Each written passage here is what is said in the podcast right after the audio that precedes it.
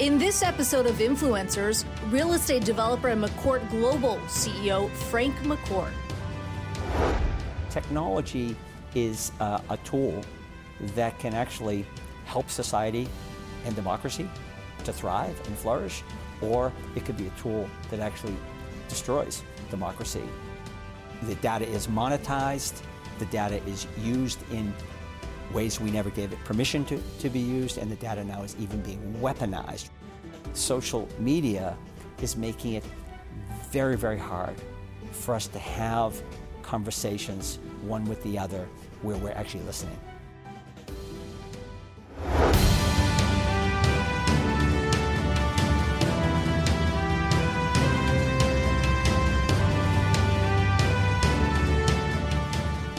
Hello, everyone, and welcome to Influencers. I'm Andy Serwer, and welcome to our guest, Frank McCourt, who is a real estate developer, civic entrepreneur, CEO of McCourt Global, former owner of the Los Angeles Dodgers, founder and CEO of a company called Unfinished that has a lot to do about changing the internet. We'll talk about all that stuff. Frank, welcome. Great to see you. Yeah, nice to see you again, Andy. Let's start with Unfinished and the endeavors that are connected to that. What is Unfinished and what are its goals, Frank? Well, Unfinished was uh, started about three years ago when we were, you know, uh, increasingly concerned about the state of our democracy and wanted to find out what the heck was going on. And so it started um, intentionally ambiguous and quite open. Our first project was a uh, questions project. We called it Unfinished Questions, and we crowdsourced questions from people around the world, asking them what was their so-called existential question. If there was one question that you're dying to get an answer for right now, or you think is of grave concern, what would it be? And um, it was a fascinating project, and we came to the conclusion, it was inescapable, that technology was on people's minds, and that uh, the image in my mind that um, has stuck with me was uh, a group of uh, young high school kids from the Bronx marching into Washington Square uh, here in Manhattan and putting up a huge placard that, that said, um, Is tech our undoing? And so uh, that really got us very focused on the connection between technology and democracy. As I mentioned, you have this long background, long family history in real estate development coming from Boston. You own sports teams, you still own a sports team, uh, Olympique Marseille in France. But what is it that intrigues you about this tech problem, the internet, and what got you sort of so interested in this? Well, it's it's a, a great question, and and um, I'd have to bring you back a little bit to to give you some context. I think so. Uh, I think the first data point that's important to, to speak to is where I come from, uh, because that is, after all, what makes me and all of us who, who we are. And I'm the beneficiary of a tremendous family uh, history. My great great grandfather coming here uh, in the 1800s, and then his son uh, starting a, a, company in the late 1800s, um, started uh, building roads when Henry Ford started building cars. And that is the, at the core of, I think, um, who I am and who the family is and, and how we, we think and operate. And, and, and what I mean by that is that we're, you know, we're builders to the core and problem solvers and uh, innovators. And that's just kind of the hard wiring. Um, roll the clock forward now to my generation and growing up um, in Boston uh, in, a, in a place where uh, you know, people certainly at the time, I hope still look at um, public service and politics as something that, along with sports, is is really important. And that was the that's how I grew up. That was my dinner table. And and um, you know, when I think about the dinner table, I think of me and my six siblings. There were seven of us. I was right in the middle. You know, debating the issues of the time. And like most kids, we were really good at, you know, pointing to the problem. You know, and and. Uh, but before dinner was over, I could hear my mom's voice saying, that's great. You, you, you, you kids have figured out the problem. Now, what are you going to do about it? And so, um, unfinished and, and uh, in this connection between tech and, and, and democracy is something that um, you know, we're trying to do. We're trying to do something about it because we, we actually see a rapid erosion of, um, of our democracy, uh, of our political system that uh, is something, quite frankly, in those days growing up in Boston, I never for a second thought I'd be sitting here talking to you about the possibility that uh, democracy was not going to survive in the United States. So, gravely concerned about the issue, want our little family business to continue for another five generations, and I'm sure others feel exactly the same way about uh, what's important to them. And um, deeply concerned about the future of the country and its ability to sustain what is the greatest democratic experiment of all time. I want to drill down into that last point that you made, but before we do that, Frank, eh, so you have these at least three buckets in your life. You've got McCourt Global Real Estate Business, sports, and now these internet endeavors.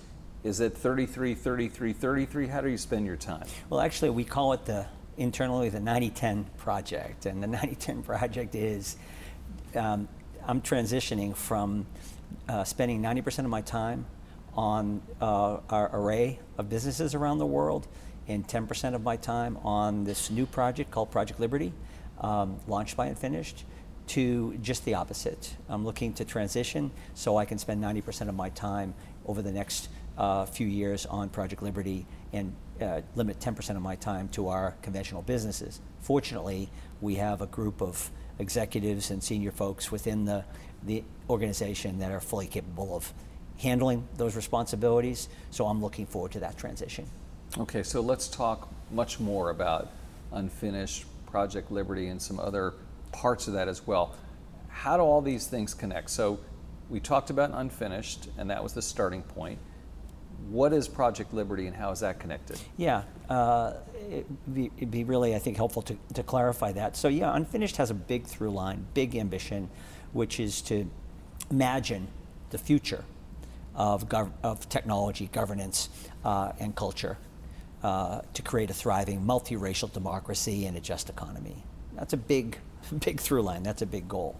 Project Liberty is really identifying a key connection between technology and democracy. So if we're going to have a thriving democracy and a just economy, we need to fix technology.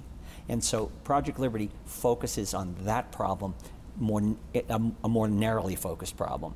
Uh, and uh, although we, we're coming forward with a tech idea and a tech solution for people to consider, Project Liberty is not a tech project. And what I mean by that is that I think we're in the, the, the mess we're in right now because uh, we've let technology, which is just a tool, be used in unhealthy ways. You know, I think of technology as, uh, uh, as one might think of uh, a hammer, right? It's also a tool. And you can take that hammer and go outside and build a house, or you can take that hammer and go outside and kill someone, right? It's just a tool. How we utilize the tool makes all the difference in the world. Technology is uh, a tool that can actually help society and democracy to thrive and flourish, or it could be a tool that actually destroys democracy and really does great harm to, uh, to society and in particular kids. So um, Project Liberty is a three-tracked project. Yes, it has a tech track and something we'll talk about in a minute, I'm sure, DSNP, but it also has a governance track and a movement track. And it's actually, if you think of a Venn diagram, three circles intersecting, it's really that intersection of the three different tracks that I think distinguishes and differentiates Project Liberty. I don't think we're going to solve this societal problem and this erosion of democracy if we just leave it to technologists yet again. I think we need social scientists, ethicists, uh, experts in, in governance, and those that can remind us of history and what works and what doesn't work. And also, we need to engage civil society, citizenry, people, right, who this technology impacts. So, what specifically are the problems of technology, Frank? And it's a bit of a rhetorical question, I guess, but is it privacy? Is it national security? Is it social media? Is it that the people who run companies like Meta and YouTube don't fully understand the implications of their technology?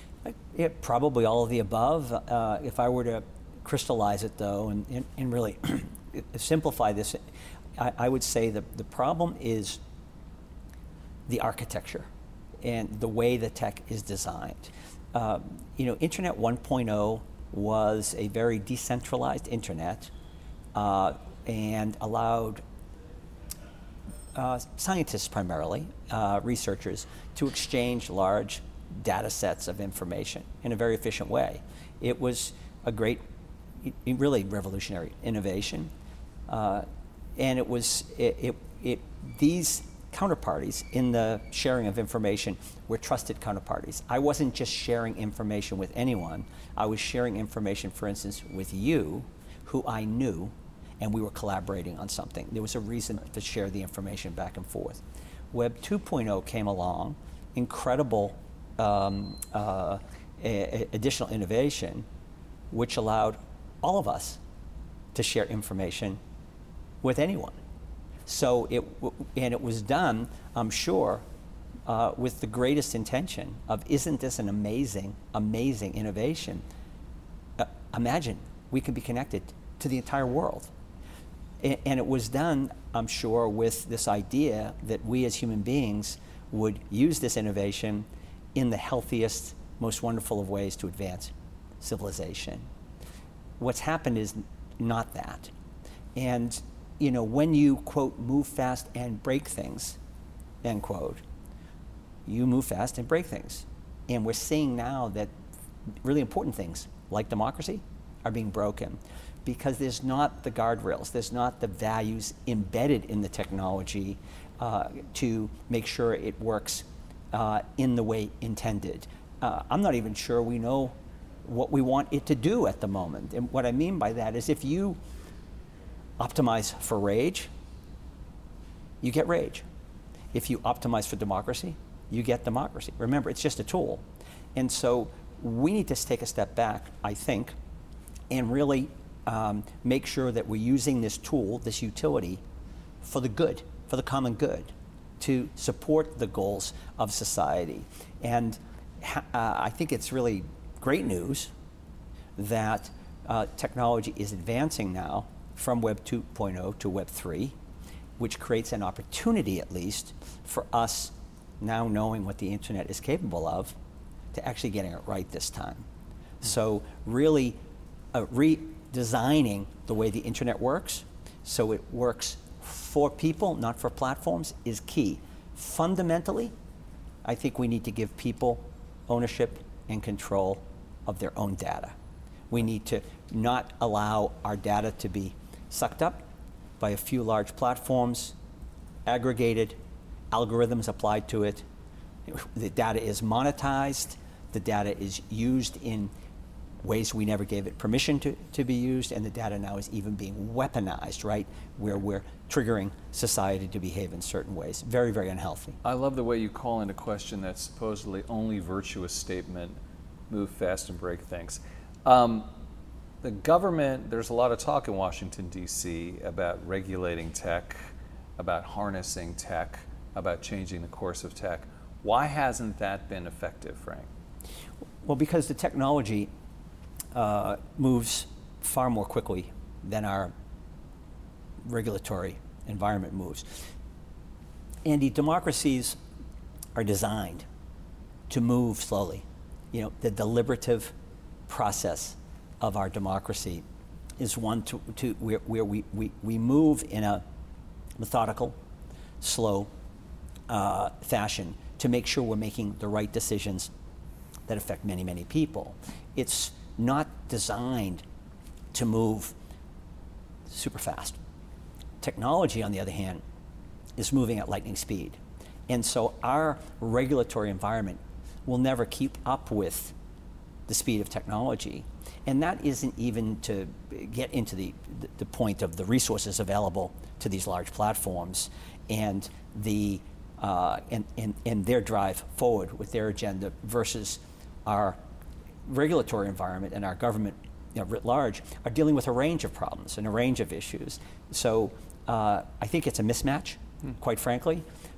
But there is, there is hope. I mean, it's not like it, it, that we can't solve this. I think we need to both innovate our way out of this and create a, a, new architecture, a new model for how the internet works, one that respects individuals' data and their, their agency over that data, and um, one that embeds values in, into, the, into the actual coding, into the making of the, the, the, the technology, so that we're optimizing for what we want to optimize for, not just breaking things.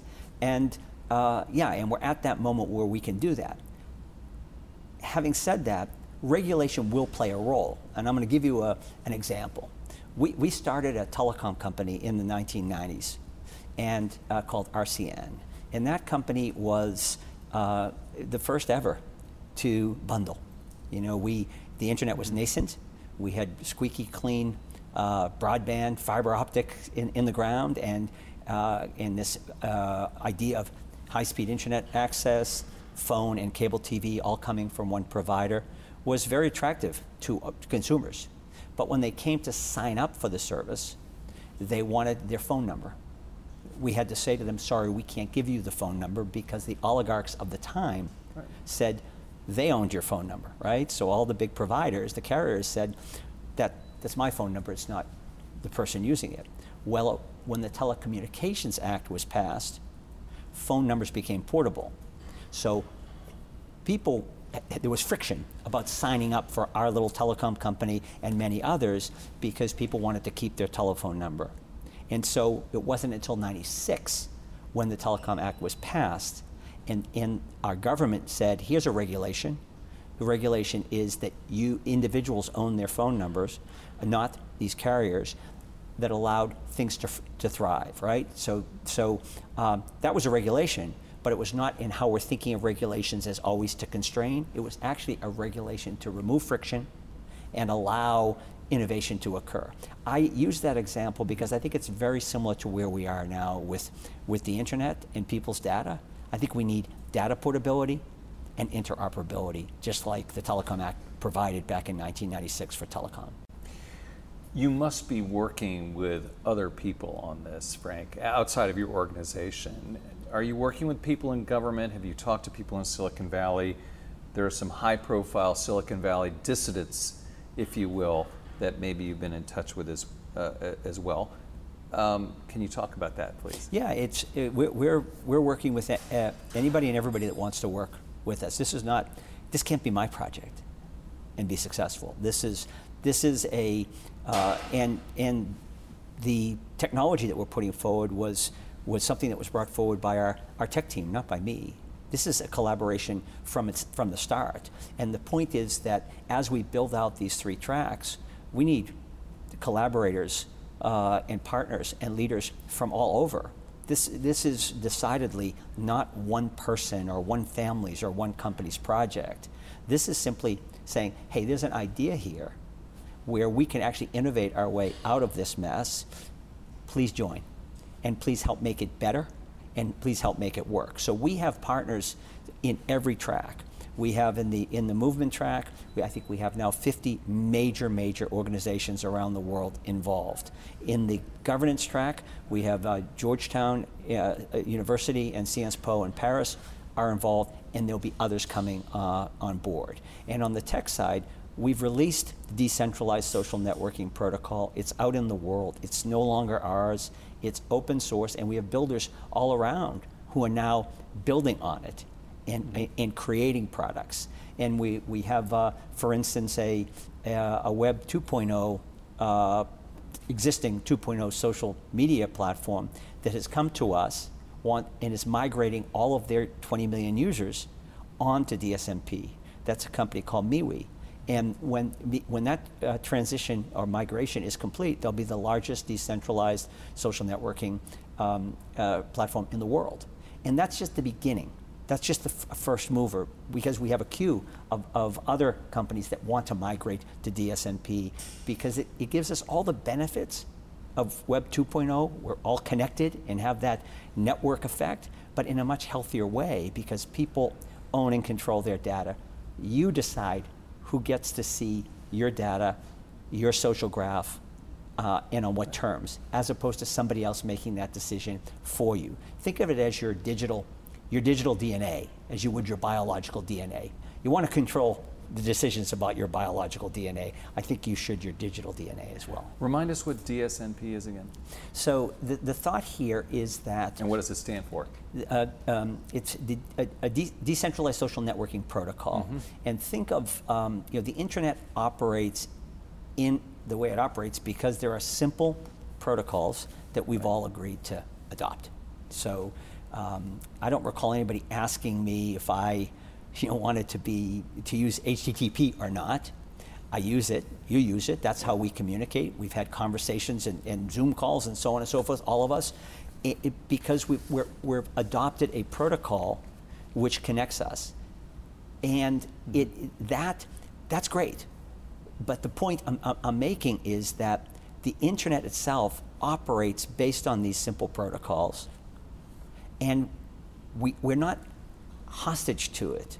We're not, we don't have to, it doesn't have to operate the way it operates. There can be new protocols that we adopt, which cause the internet to operate in a different way. So imagine an internet where rather than our social graphs and billions of other social graphs, which is essentially the collection of our relationships and, and our digital our digital profile, was owned and controlled by each of us as individuals within a universal social graph. So that the, so, the, the social graph was universal and part of the internet itself. Right. So it was, the internet suddenly was socially aware.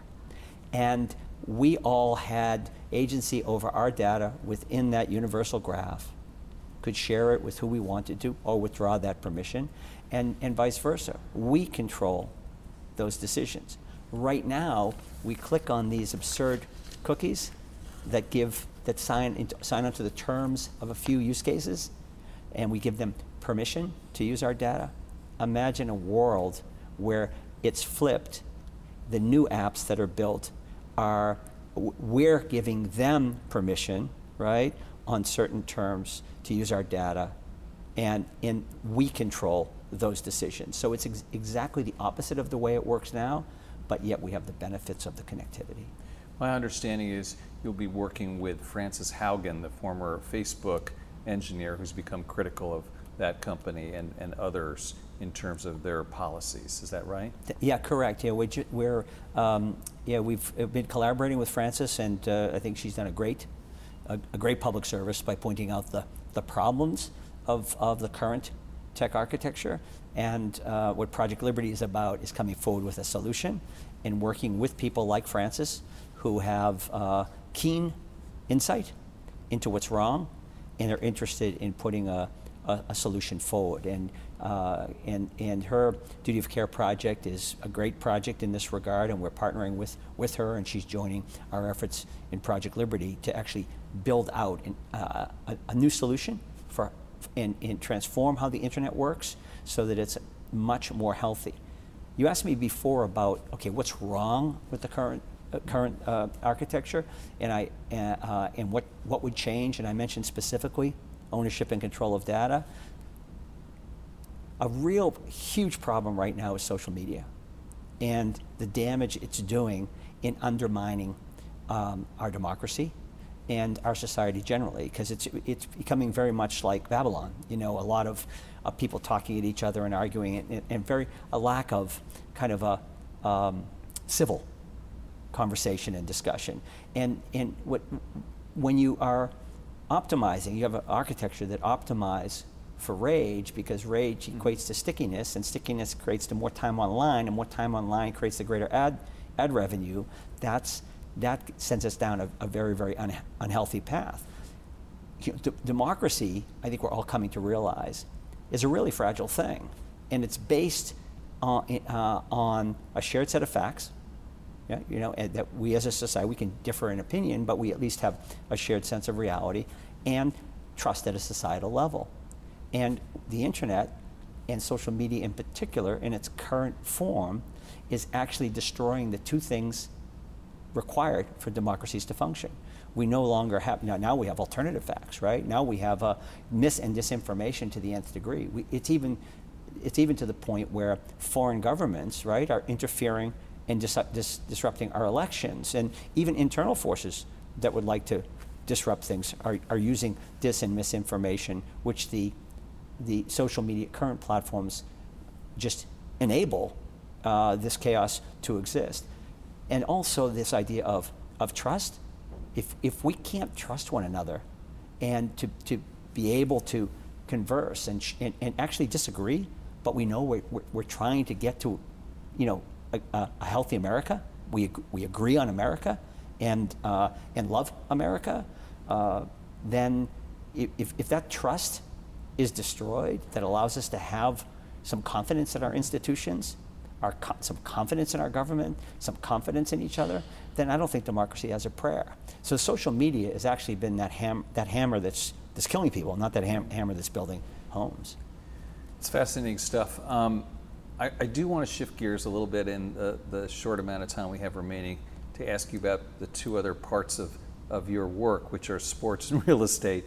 Um, starting with real estate, um, and you know, coming out of the pandemic, Frank, what is your take on America's cities in terms of being able to rebound from um, what they've gone through? Well, I think um, they will rebound. I think there are cities like New York that have such a head start uh, in, in, the sense that they have. Uh, how, how do you replicate what occurs in New York? How do you rep, uh, replicate the civic infrastructure, the cultural institutions and offerings, uh, and the way of life? Uh, and that's not even speaking to the, you know, it, it, all, all, of the, you know, being the financial center of, of, of this country and, and, and, perhaps the world. Um, it's very hard to replicate places like New York and, and London and Tokyo and so on and so forth. So I think these cities will most certainly uh, be back and continue to thrive. I'm, I'm more concerned, quite frankly, with the disparity that exists mm-hmm. and where we have uh, uh, and it's happening all around the world in, in, in, Western democracies, but let's just stay focused on the, on the, uh, on the US. You know, you just have this almost two different worlds existing within the country, right? And t- t- two extreme, extreme um, uh, ways of living, ways of thinking, cultures, values, so on and so forth. And I, think that the pandemic has exacerbated this. And uh, we, that's what I, I, I, think we need to address. It's not whether or not, um, you know, from a pure real estate perspective, we can pick winners and losers. It's that we, we should have more, we should have fewer losers, is what we should have. And how do we actually create a healthier overall uh, country? And so that um, there's value and there's opportunity everywhere not just in a few large cities. So I think what, what the, the pandemic has done is, is shown a bright light on, on these issues that we need to come to grips with as a society, you know, as all of us need to be, be engaged in this discussion.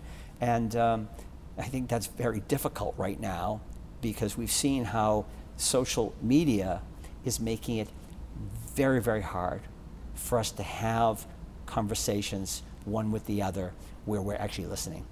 Right. And uh, when you have uh, uh, uh, social media platforms and people on them who really aren't having a conversation like you and I are right mm-hmm. now, but they're really performing. It's yeah. theater, right? It's theater to get a reaction.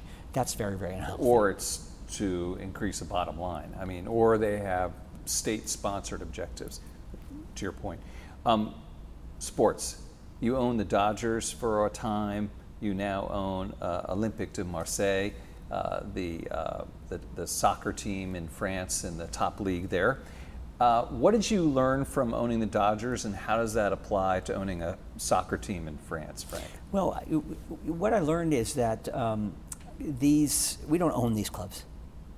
We're stewards of these clubs. These are really civic assets, or as close as as close as a, a, a private investment will ever get to a civic asset. These clubs mean a huge amount to the communities uh, where they reside and to the fandom generally that supports them.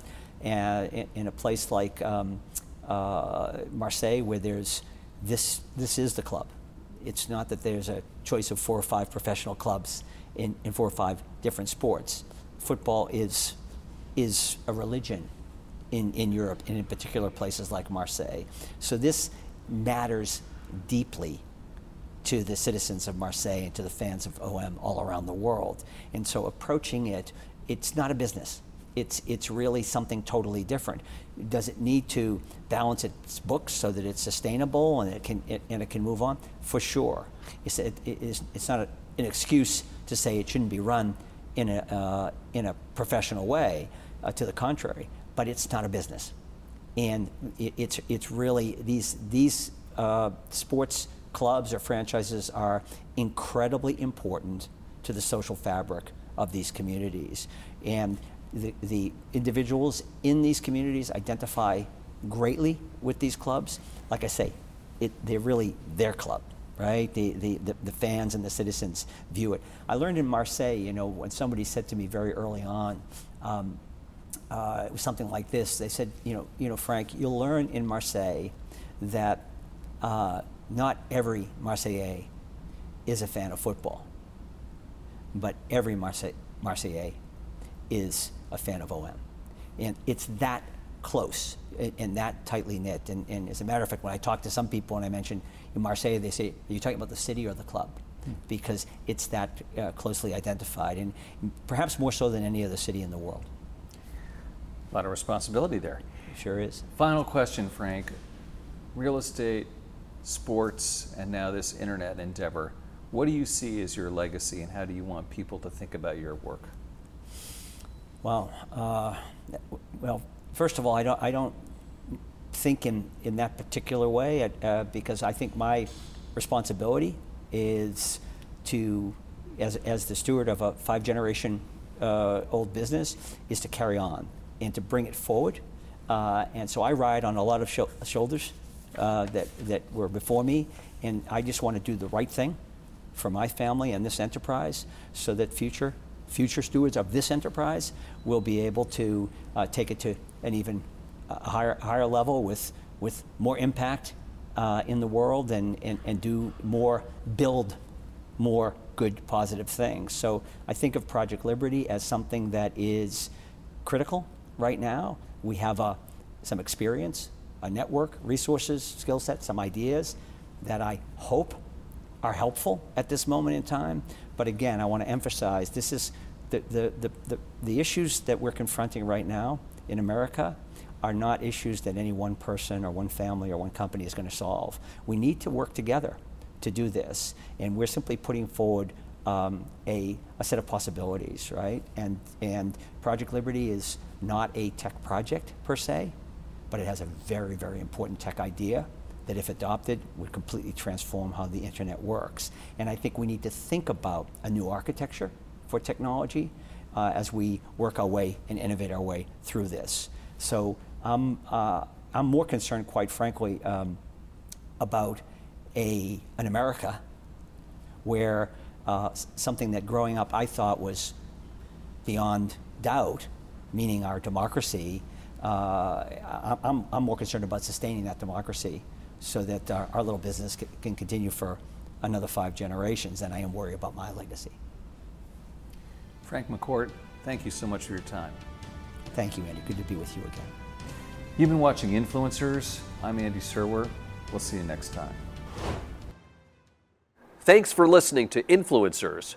Don't forget to rate, review, and subscribe on Apple Podcasts or wherever you get your podcasts. And follow Yahoo Finance on Twitter at Yahoo Finance and at Serwer.